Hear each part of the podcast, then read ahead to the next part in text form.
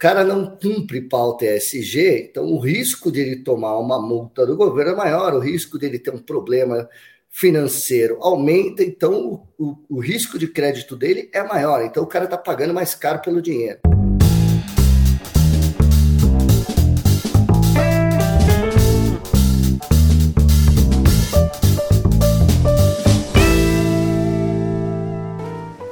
Olá, eu sou o Márcio Calai e você está no LecCast. No episódio de hoje nós vamos falar sobre due diligence de SG e quem está aqui comigo é o Tiago Barbosa, diretor executivo da LexisNexis Nexis Solutions para a América Latina. Tiago, obrigado por estar aqui com a gente hoje no LecCast. Oi, Márcio, tudo bom? Bom dia a todos aí. É, agradeço a oportunidade de vir aqui conversar contigo. É, agradeço pela atenção de todo mundo que vai ouvir é, aqui essa nossa, esse nosso bate-papo hoje. Show.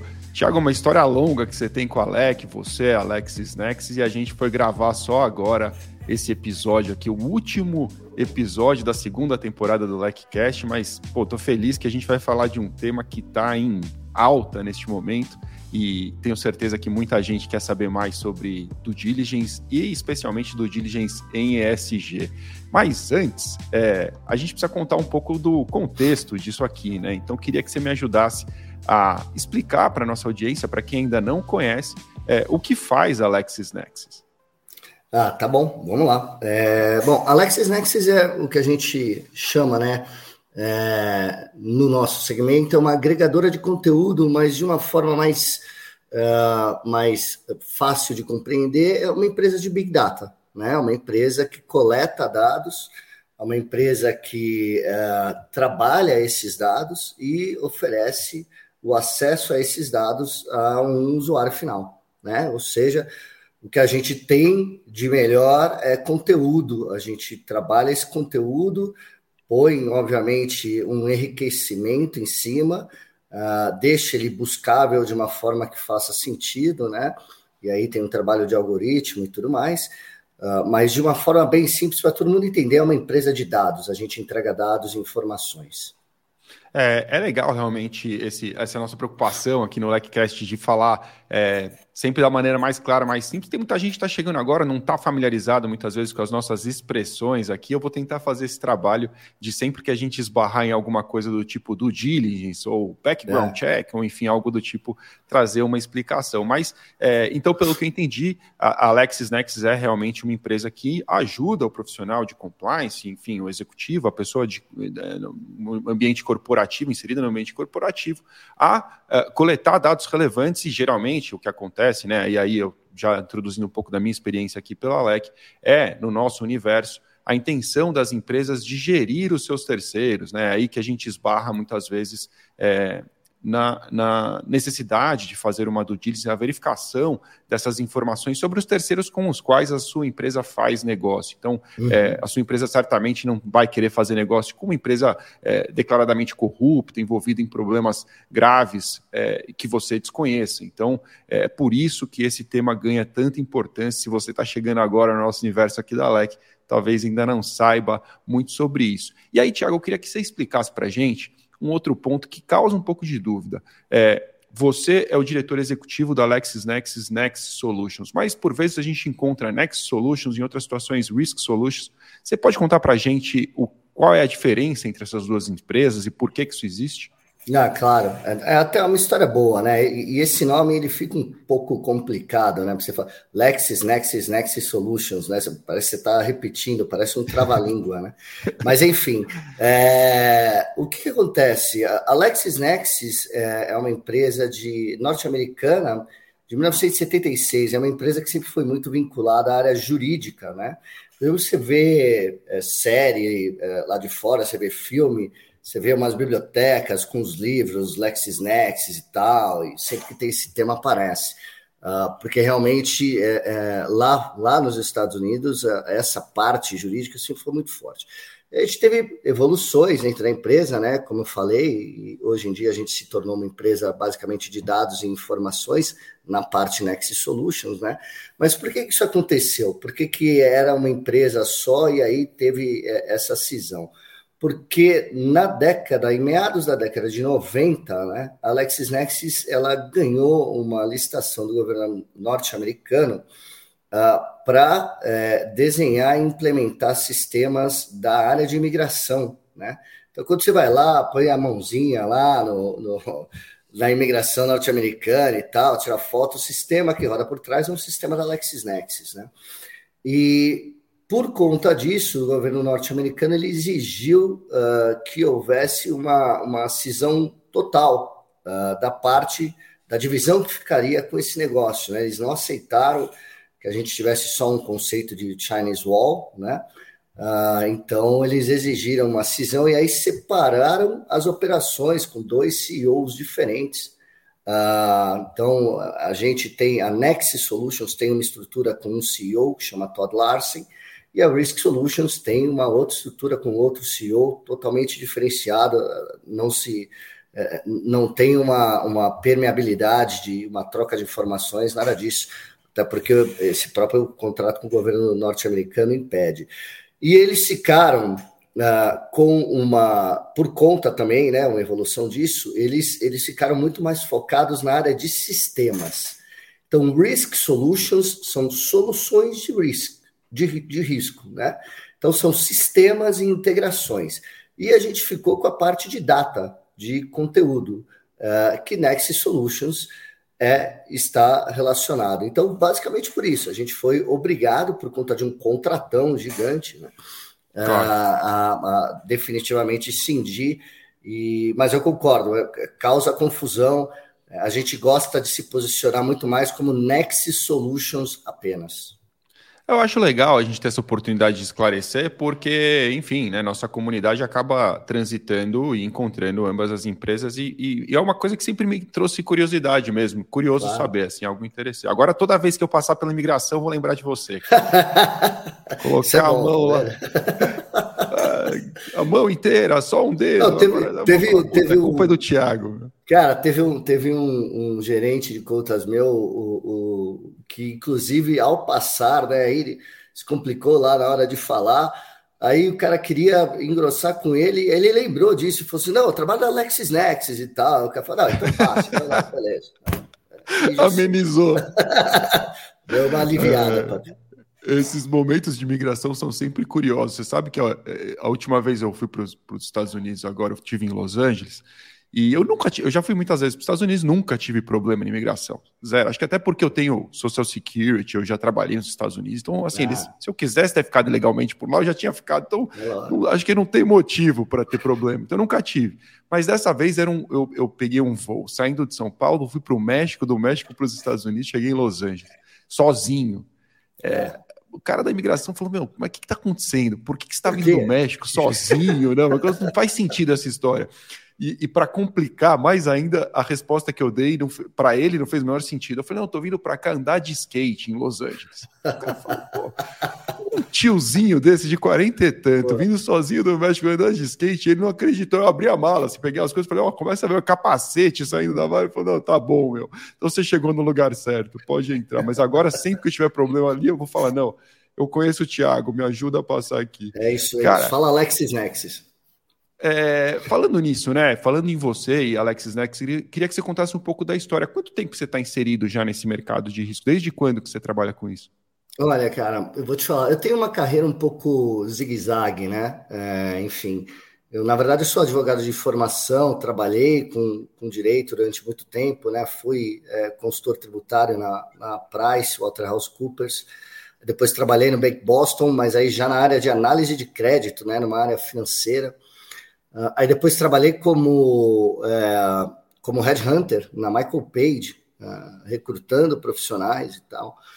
É, e depois eu fui é, para uma outra empresa do grupo LexisNexis chamada Martindale Hubble, que a gente tinha um produto de marketing para escritórios de advocacia.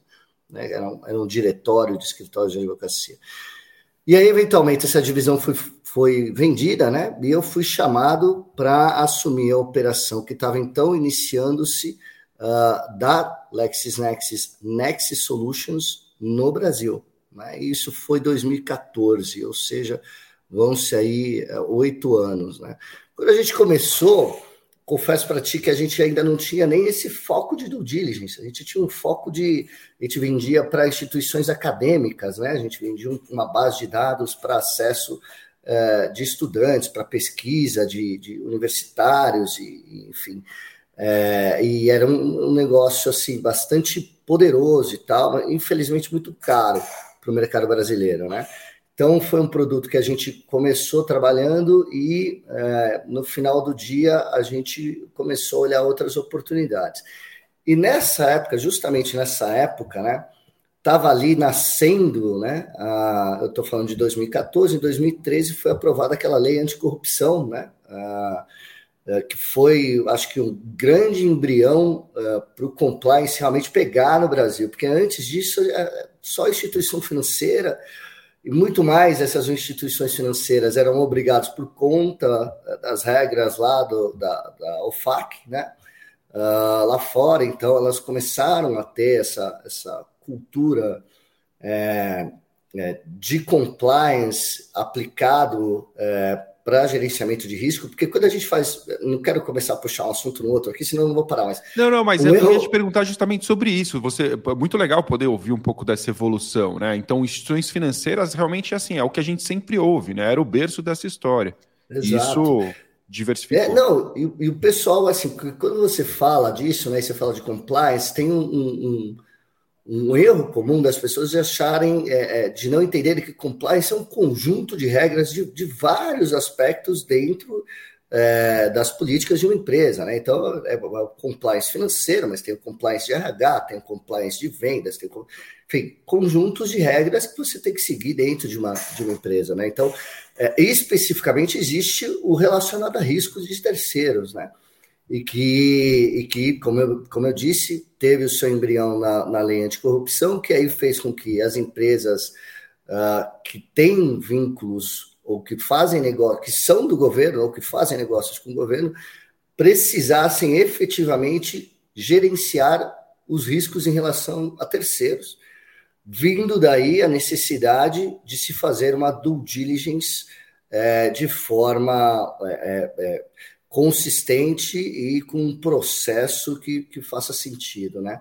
Então aí começou um efeito cascata e aí esse mercado começou a, a realmente, o mercado como um todo começou realmente a valorizar isso cada vez mais. É um caminho sem volta, um caminho que até a gente vai falar lá na frente, que agora está acontecendo em relação à ESG, quase que a mesma coisa. É, eu, eu queria realmente ouvir essa evolução para a gente tentar chegar é, nesse ponto do tema do episódio de hoje, que é SG né, no meio dessa história, né? Mas você sabe que, que a minha história é muito parecida com a sua também. É, tive em muitos lugares diferentes, sou formado advogado, fiz mestrado em direito, advoguei mais de 15 anos. Eu também e... fiz dois, meu Deus. Dois mestrados? é, e aí, e aí no final me apaixonei por compliance, acabei me tornando sócio da LEC. É, hoje sou mais um comunicador do que um profissional de compliance, né? Estou aqui no papel de diretor de marketing, então é outro, é outro bicho completamente diferente. Mas o fato é que é, eu vivi toda essa evolução que você narrou e, e muito bem narrado aí sobre a importância né, do compliance no Brasil a partir de 2014 Lava Jato, fundamental para que isso se tornasse relevante. Do contrário, talvez é, a própria lei pudesse ser apenas mais uma lei daquelas que, como as pessoas dizem no Brasil, leis que não pegam, né? Se é que isso é, é, possível de, de, ser dito. Mas a verdade é que a gente enxergou essa evolução e, e, de fato, né, como nós ensinamos na LEC, dentre os pilares do programa de compliance, né, dentre os pilares de um, um programa de integridade dentro da organização, está ali a gestão é, dos seus terceiros. E dentro da gestão dos terceiros, para que você saiba quem são as empresas que fazem negócio com você, a importância de executar um processo de due diligence bem feito. Né? Então, de novo, esclarecendo aí para quem talvez não esteja familiarizado com essa operação. E é, importante enxergar realmente como isso foi mudando o foco. Né?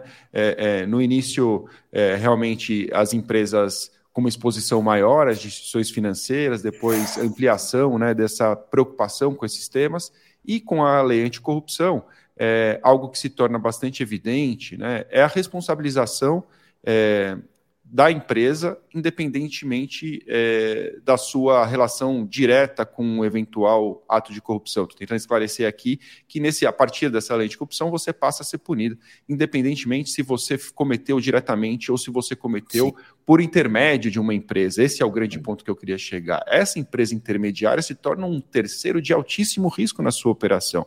Pense você aqui é, que está nos ouvindo, se você é, contrata, por exemplo, um escritório de advocacia é, declaradamente corrupto ali que vai agir em seu nome. É um perigo, né, já que ele te representa, que ele faça algum, cometa algum ato de corrupção em seu interesse ou benefício, porque nessa medida você passa a ser punido é, também por este mesmo ato. Ou um outro exemplo aqui, empresas que trabalham, por exemplo, com uma camada de representação comercial, um intermediário que vende em seu nome por exemplo, para o governo, né, nesse caso, para ficar ainda mais claro o perigo né, de uma corrupção é, é, acontecer. Então, alguém que te representa numa medida como essa se torna um terceiro de risco, e, e nesse ponto você deve conhecer e conhecer muito bem quem é esse terceiro que ele faz, e o processo de due diligence se torna fundamental é, nessa jornada.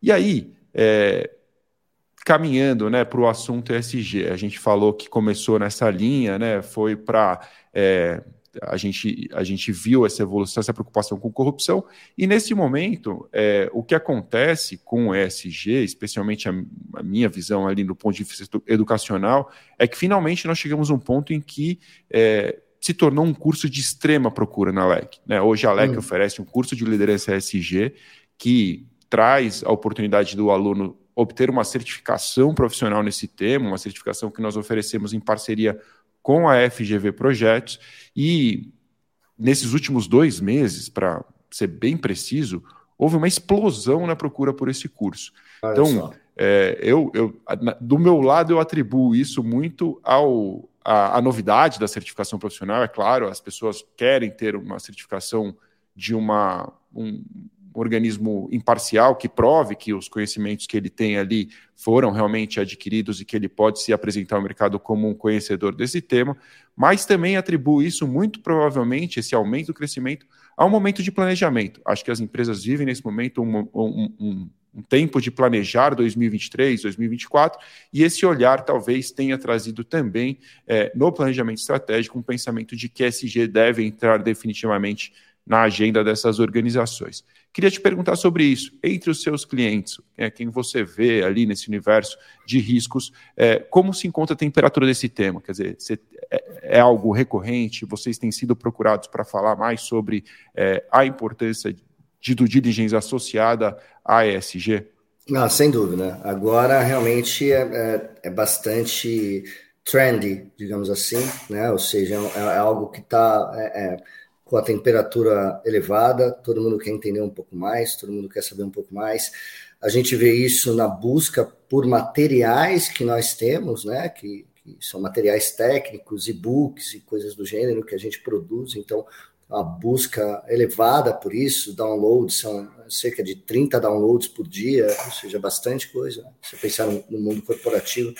É, a gente também tem visto, né? A gente colocou dentro das nossas bases de dados é, mais dados relativos a isso e a gente vê que a busca aumenta, né? No nosso tracking, a gente vê sempre um, uma curva aí crescente de, de é, aumento na busca por, por esse tipo de, de informação.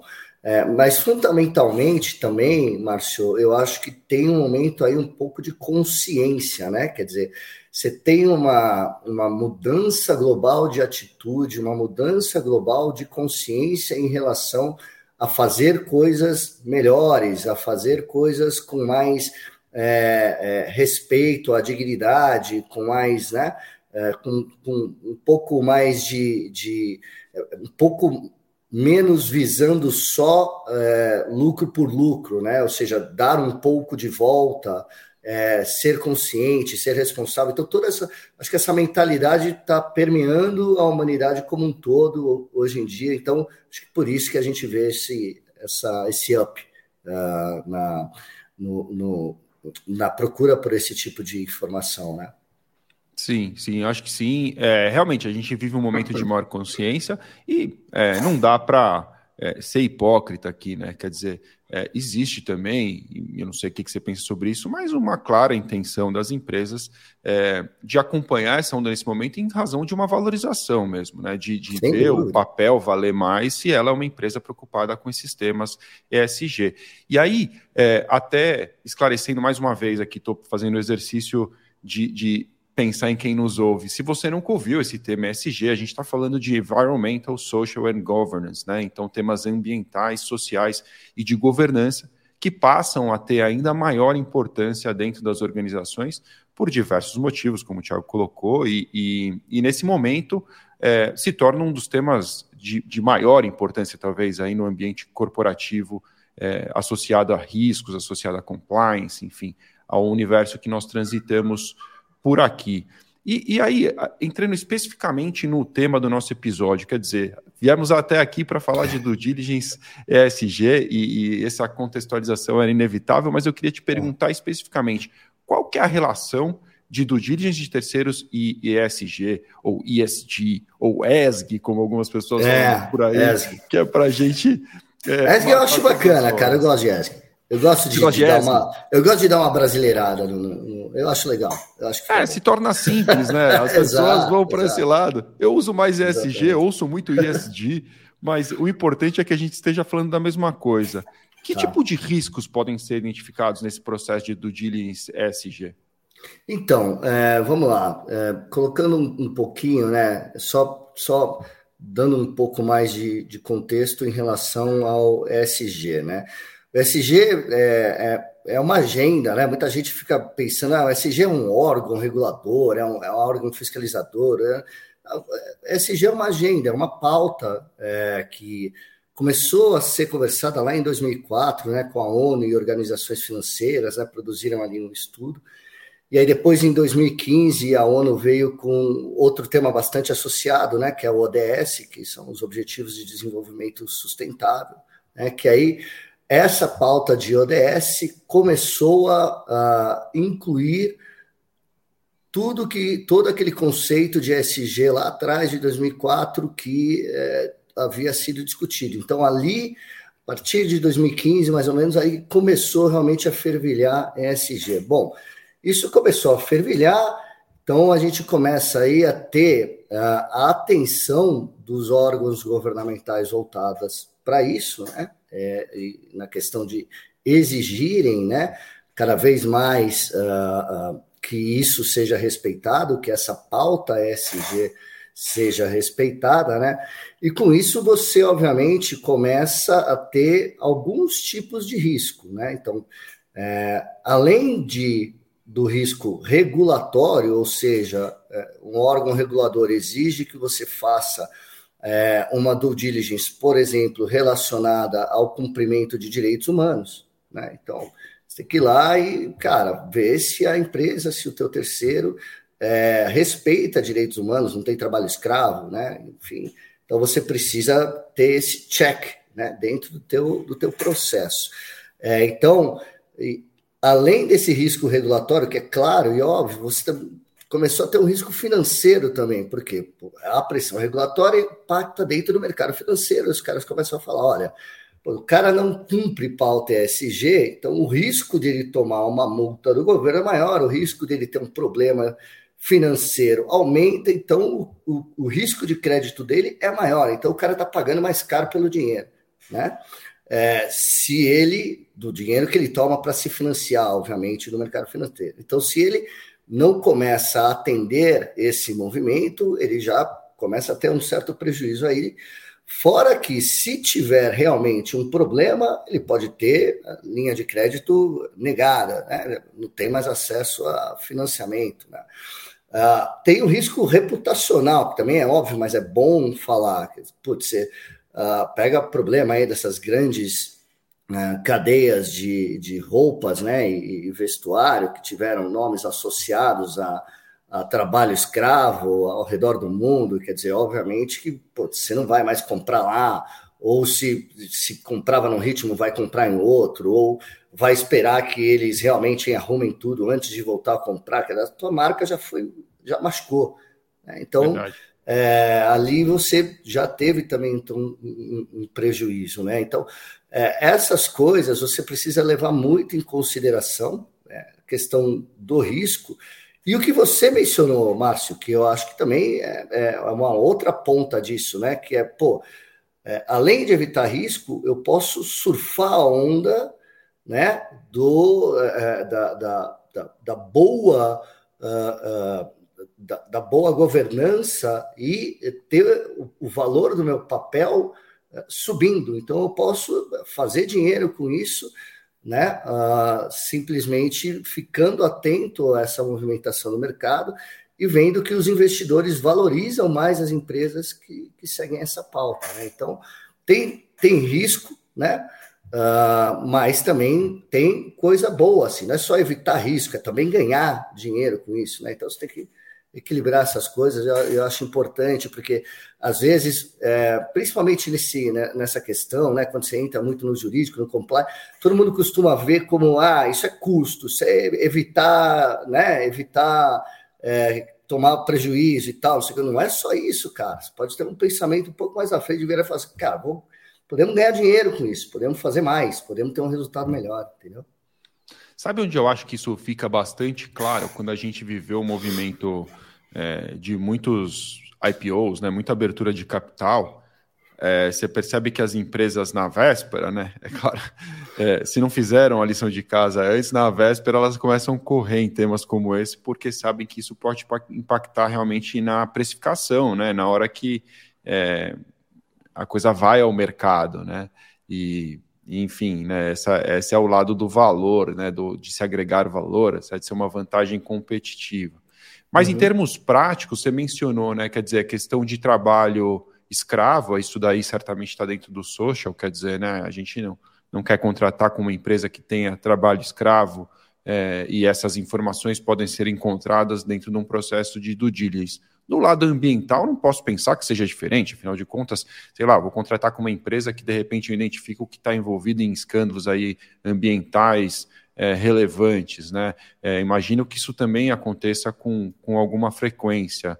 É, é, assim mesmo? Como é que, que você pode dizer sobre isso? Não, é totalmente assim, né? Quer dizer, quando você pega hoje em dia esses problemas ambientais, é, e a gente, quando fala de problema ambiental, todo mundo é, pensa logo em né, mineradora, Vale do Rio Doce e tal, esse tipo de coisa, realmente desastres. Putz, claro. É, tristes demais, mas, mas às vezes você tem problemas ambientais até um pouco menores, não diria menores, mas assim, de, de, de menor proporção, né? Eu não quero tirar a importância. Tô, claro, claro. Menor impacto, né? menor impacto. Boa. Claro. E, por exemplo, você tem uma empresa ali, é, é, uma empresa química que é, polui uma nascente de rio importante, né? Você tem uma outra que eh, faz um desmatamento, você tem essa questão da, ligado a, a agronegócio e Amazônia, né? Como obter equilíbrio com isso. Então, o cara está fazendo desmatamento ilegal.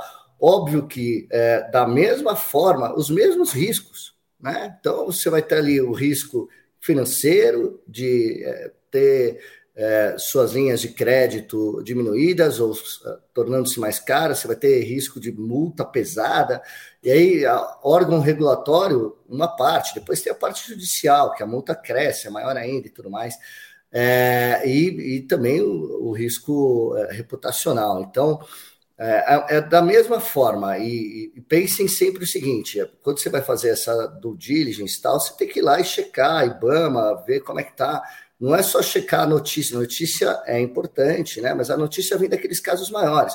Então você precisa ver se o Ibama não está investigando por isso, porque está poluindo uma nascente, porque, sei lá, cortou ali uma mata que era preservada. Aqui no meu bairro, cara, eu moro no alto da Boa Vista, né? Então tem uma, um negócio que chama Fazenda Alfomares, que é um pedacinho de Mata Atlântica no meio de São Paulo.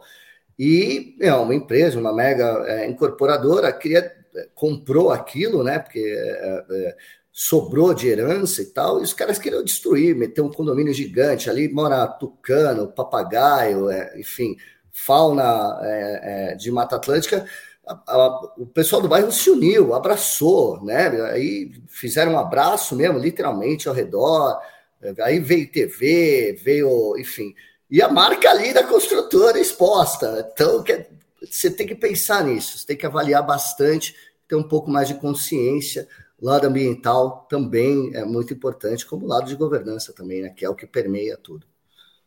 Sem dúvida, cara. Eu me mudei também. Agora eu moro em Santana de Parnaíba, no meio do mato aqui, né? E, e o que você falou é super recorrente, porque é um, é um lugar que está em muita expansão, né? Os condomínios não param de aparecer, mas tem uma reserva gigante aqui do Tamboré, é, enorme. E, e é isso, né? Você eventualmente encontra empresas que violam, que é, constroem de madrugada, o cara vai lá e derruba um monte é. de árvore e tal. Você vai querer contratar com uma empresa como essa? Então, ter uma informação clara, relevante do que de onde essas empresas estão envolvidas te dá essa clareza, né? Você não dá para dizer depois, ah, eu não sabia que essa empresa que eu contratei estava envolvida em um monte de escândalo. Eu não sabia, foi cancelado, né? Depois dessa, desse, desse novo universo que a gente vive com, com é, do diligence e essa gestão de terceiros.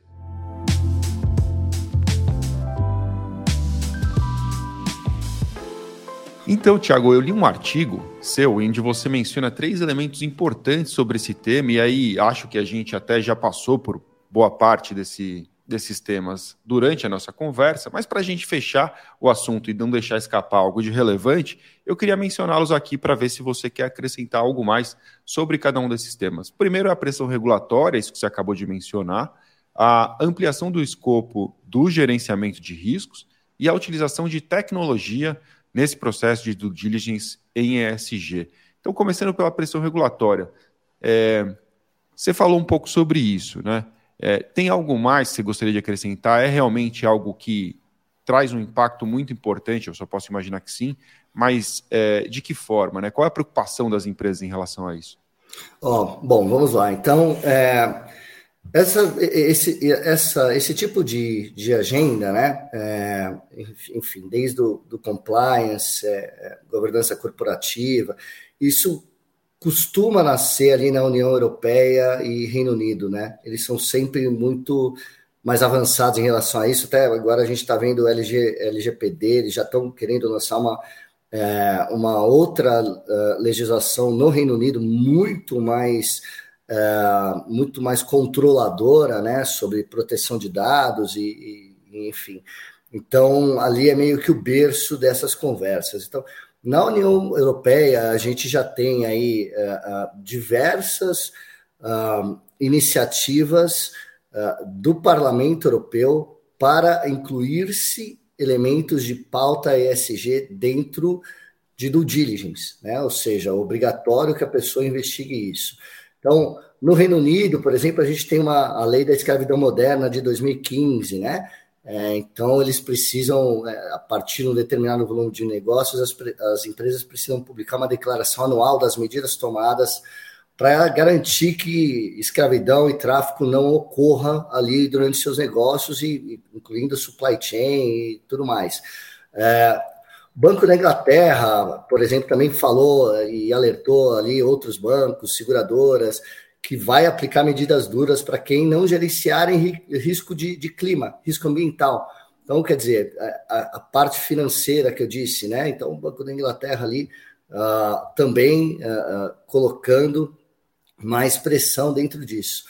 E a gente tem vários países, eu posso linkar aqui vários. A gente tem é, coisas ah, na França surgindo também, Alemanha, Holanda, Luxemburgo. Vocês estão vendo muita coisa, eu estou falando mesmo é, de Europa, que é lá que começa mais esse tipo né, de pensamento. Então, a, a gente pode listar aqui vários, até depois no final a gente vai falar de um, de um material que a gente vai disponibilizar para vocês, no qual a gente tem tudo isso, uh, todos esses essas iniciativas uh, um pouco mais detalhadas para vocês olharem, mas o que eu quero dizer é, não é um país só, são vários países, hoje mais concentrados na Europa, tá? mas que agora já começa a espalhar, com certeza a gente vai ver coisa nos Estados Unidos, Hong Kong, enfim, por aí.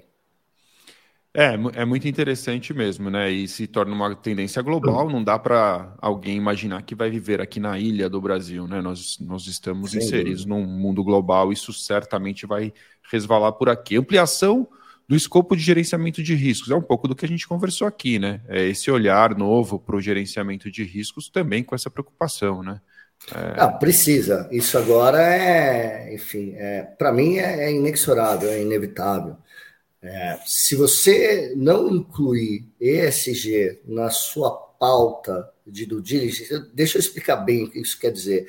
Ah, Tiago, como é que eu vou incluir ESG? É um plug and play? Não, você vai pegar ali quais são os conceitos né, de ESG. Então, ó, meio ambiente. Então, a gente vai pegar, ó, vamos incluir uh, dentro da nossa due diligence, a gente vai incluir o processo de gente. Se a empresa tiver autuação do IBAMA, está fora. É um, é um red alert. Então, você começa a inserir uma questão ESG dentro do seu processo.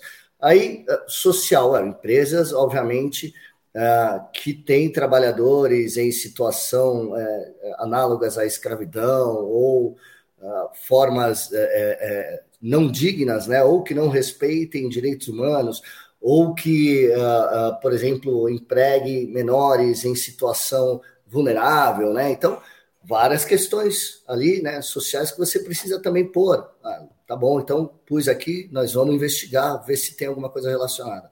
Legal, social.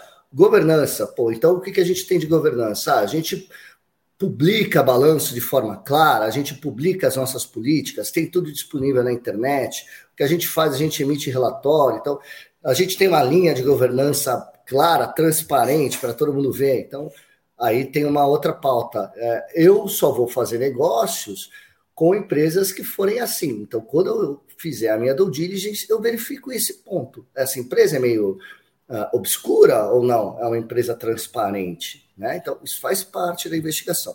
Aí você está incluindo o ESG dentro da sua due diligence, está ampliando o escopo dela.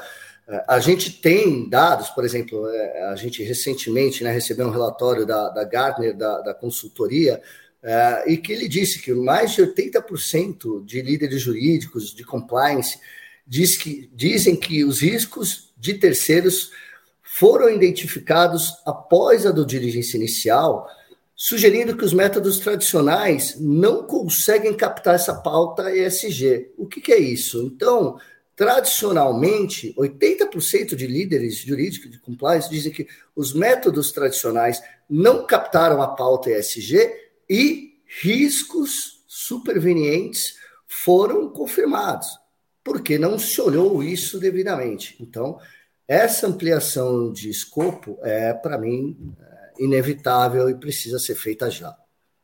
Você sabe que te ouvindo, cara, ficou pensando, né? É até mesmo pro, problemas trabalhistas, né, como você colocou, né, contratação de menores, que não menores aprendizes ou coisas do tipo, é, sugerem esse tipo de preocupação, né, que no passado poderia passar despercebida mesmo. É, não quero dizer que a empresa tem um problema trabalhista, uma ação trabalhista, ela está, então não faço mais negócio com ela. Não, claro, as empresas têm problemas e esses problemas são tratados muitas vezes, né, as histórias é, podem ser muitas mas você encontrar uma empresa com uma ação trabalhista é um cenário, se encontrar uma empresa com 5 mil ações trabalhistas, é. talvez você pare para pensar que ela não respeita Exato. a legislação é, trabalhista como deveria. E quando você falou de governança, sabe o que vem na minha cabeça? Esse momento maluco que nós vivemos com o universo de criptomoedas, né?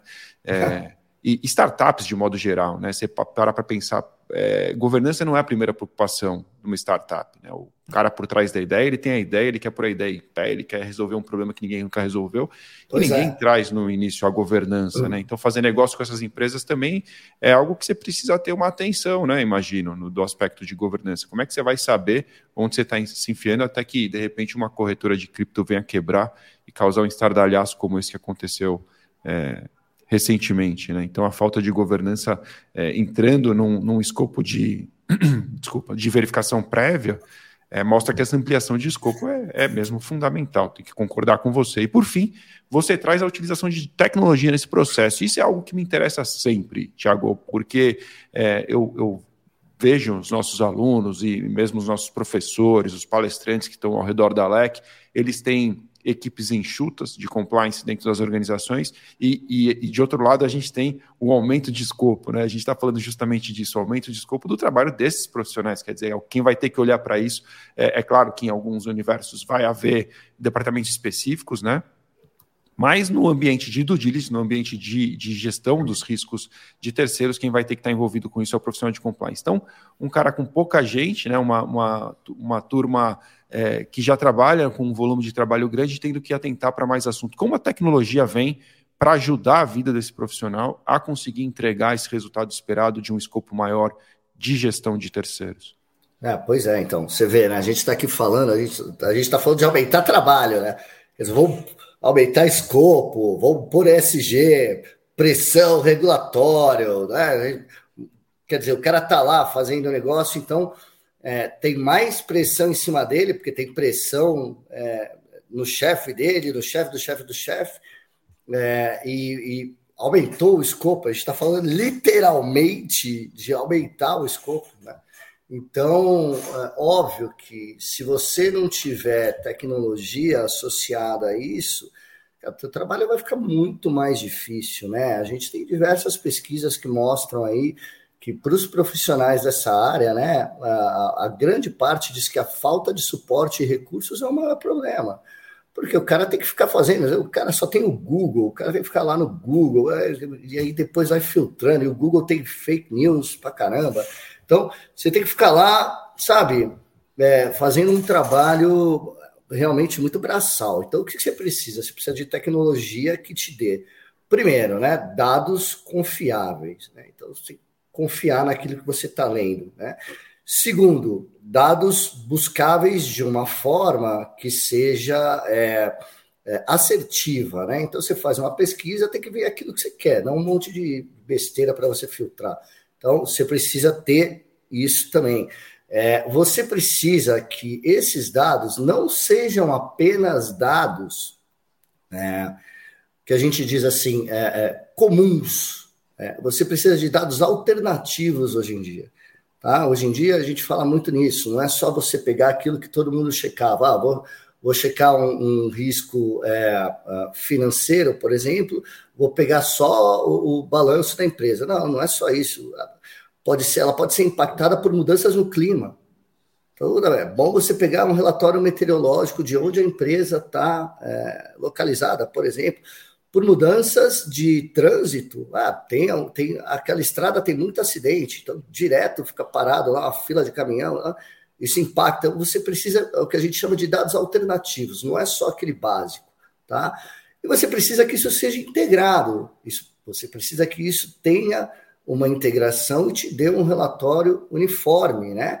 Ou, de repente, você precisa que isso possa ser inserido dentro de uma inteligência artificial é, que você já tem ali na sua empresa ou que você está construindo.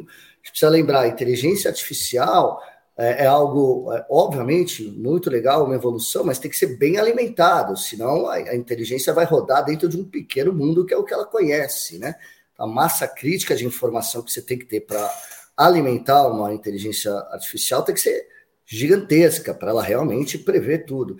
Então, assim, a tecnologia é sobre, basicamente, qualidade de dados, integração desses dados, e a forma como você vai poder ler esses dados no relatório final. Então, se você tiver um sistema, um arcabouço que consiga concentrar tudo isso, você vai ter a sua vida facilitada, porque ali você vai só é, aumentar o escopo é, dentro do algoritmo de busca que vai te retornar o material que você precisa.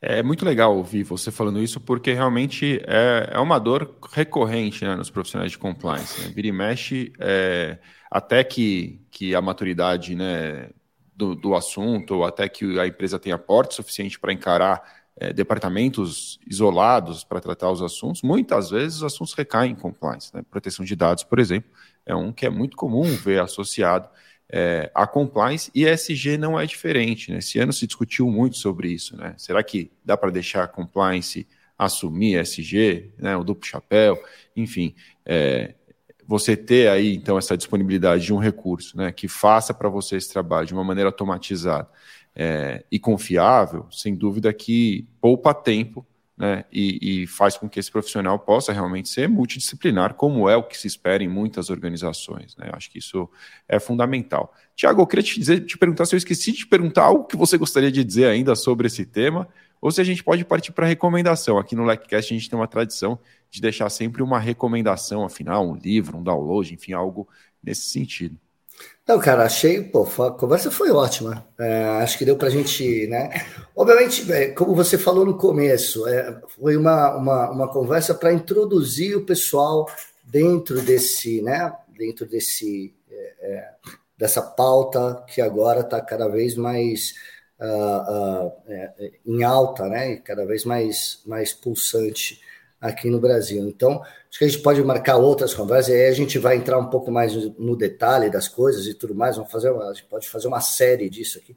Mas o fundamental é, é, é, era colocar para as pessoas, é, e eu acho que isso a gente conseguiu fazer, o que é o ESG, de onde ele veio, para onde ele vai e como ele vai impactar a tua vida, né, é, dentro de um ambiente corporativo. Então, eu acho que isso a gente conseguiu demonstrar. Se o pessoal tiver dúvida, tal, te mandar, é, enfim, algum tipo de comunicação, a gente está aqui para esclarecer também. A gente tem sim uma Nesse comunicação. Ponto, a turma vai te, a turma vai a turma vai te encontrar, tá, Tiago? Tenha princípio sempre. o pessoal vai atrás dos nossos entrevistados lá no LinkedIn, Tiago Barbosa, você vai encontrá-lo por lá. Eu imagino, é, você está por lá, né? Tô, tô por lá, tô à disposição. Tiago Barbosa, Alexis Nexus. Isso que eu ia falar, site da Alexis Nexus também para para que as pessoas possam encontrar? lexisnexis.com.br. Tá? Beleza. E, e, o meu perfil no LinkedIn tá lá, Thiago Barbosa com TH, LexisNexis. Só tem o Thiago Barbosa na Lexis. Tem duas LexisNexis, mas Thiago Barbosa na LexisNexis só tem um. Então, boa, boa. Assim fica mais fácil de não errar. E a é. recomendação, Thiago, o que, que você pode deixar para nossa audiência aí que quer aprofundar um pouco mais, quer, quer saber mais sobre esse assunto? Olha, a gente vai deixar é, vai pôr um link na descrição do, do podcast, né?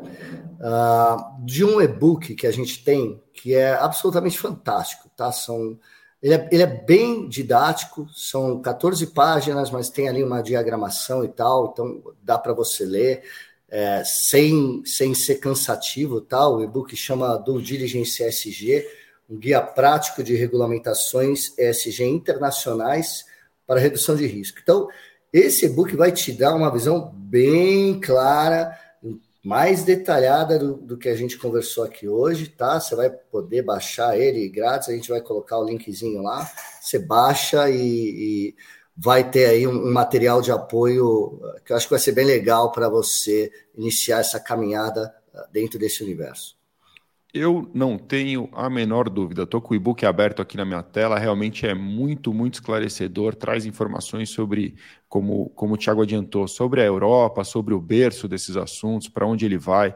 E eu acho que todo mundo deve baixar, porque realmente é muito informativo. Tiago, foi um prazer, cara. Eu acho que realmente a gente cumpriu aqui a nossa missão de introduzir o tema. Deu para dá um panorama muito interessante sobre o rumo SG e por que que SG agora entra também é, no espectro aí de gestão de riscos de terceiros e, e, e por que que o escopo de due diligence agora deve também abraçar os riscos ESG e é claro, é, pô, vai ser um prazer poder aprofundar isso em uma outra oportunidade. A gente está sempre de portas abertas para você, para a gente falar mais sobre isso. Valeu, cara. Obrigado. Legal. Putz, oh, Márcio, eu que agradeço. A gente tem aí Lec, Lexis Nexis, Solutions, uma parceria de vários anos, né? É, sempre muito atenciosos e agradeço muito a oportunidade, conversa ótima. Sempre bom a gente ter esse tipo de fórum, né, para expor. E agora podcast é uma coisa nova e, e, que ajuda demais, né? Eu vou para academia, podcast, parei de ouvir música, só os podcasts. Então, é uma forma, uma forma nova de você é, buscar um pouco mais de informação. Agradeço a oportunidade, foi ótimo. Vamos ver se a gente é, engata uma série, cada vez se aprofundando mais. É, não só em SG, outras coisas que a gente possa falar. Fechado. E obrigado também a você que nos acompanhou até aqui. Se você quiser saber mais sobre compliance, sobre ESG, você pode acessar o site da LEC em lec.com.br. Lembrando também a você que hoje a LEC oferece o curso de liderança ESG, um curso que te prepara para obter uma certificação profissional e dessa forma se apresentar ao mercado como um profissional que realmente teve os seus conhecimentos testados por um organismo imparcial, o que a LEC faz em parceria com a FGV Projetos. Tá bom? Valeu!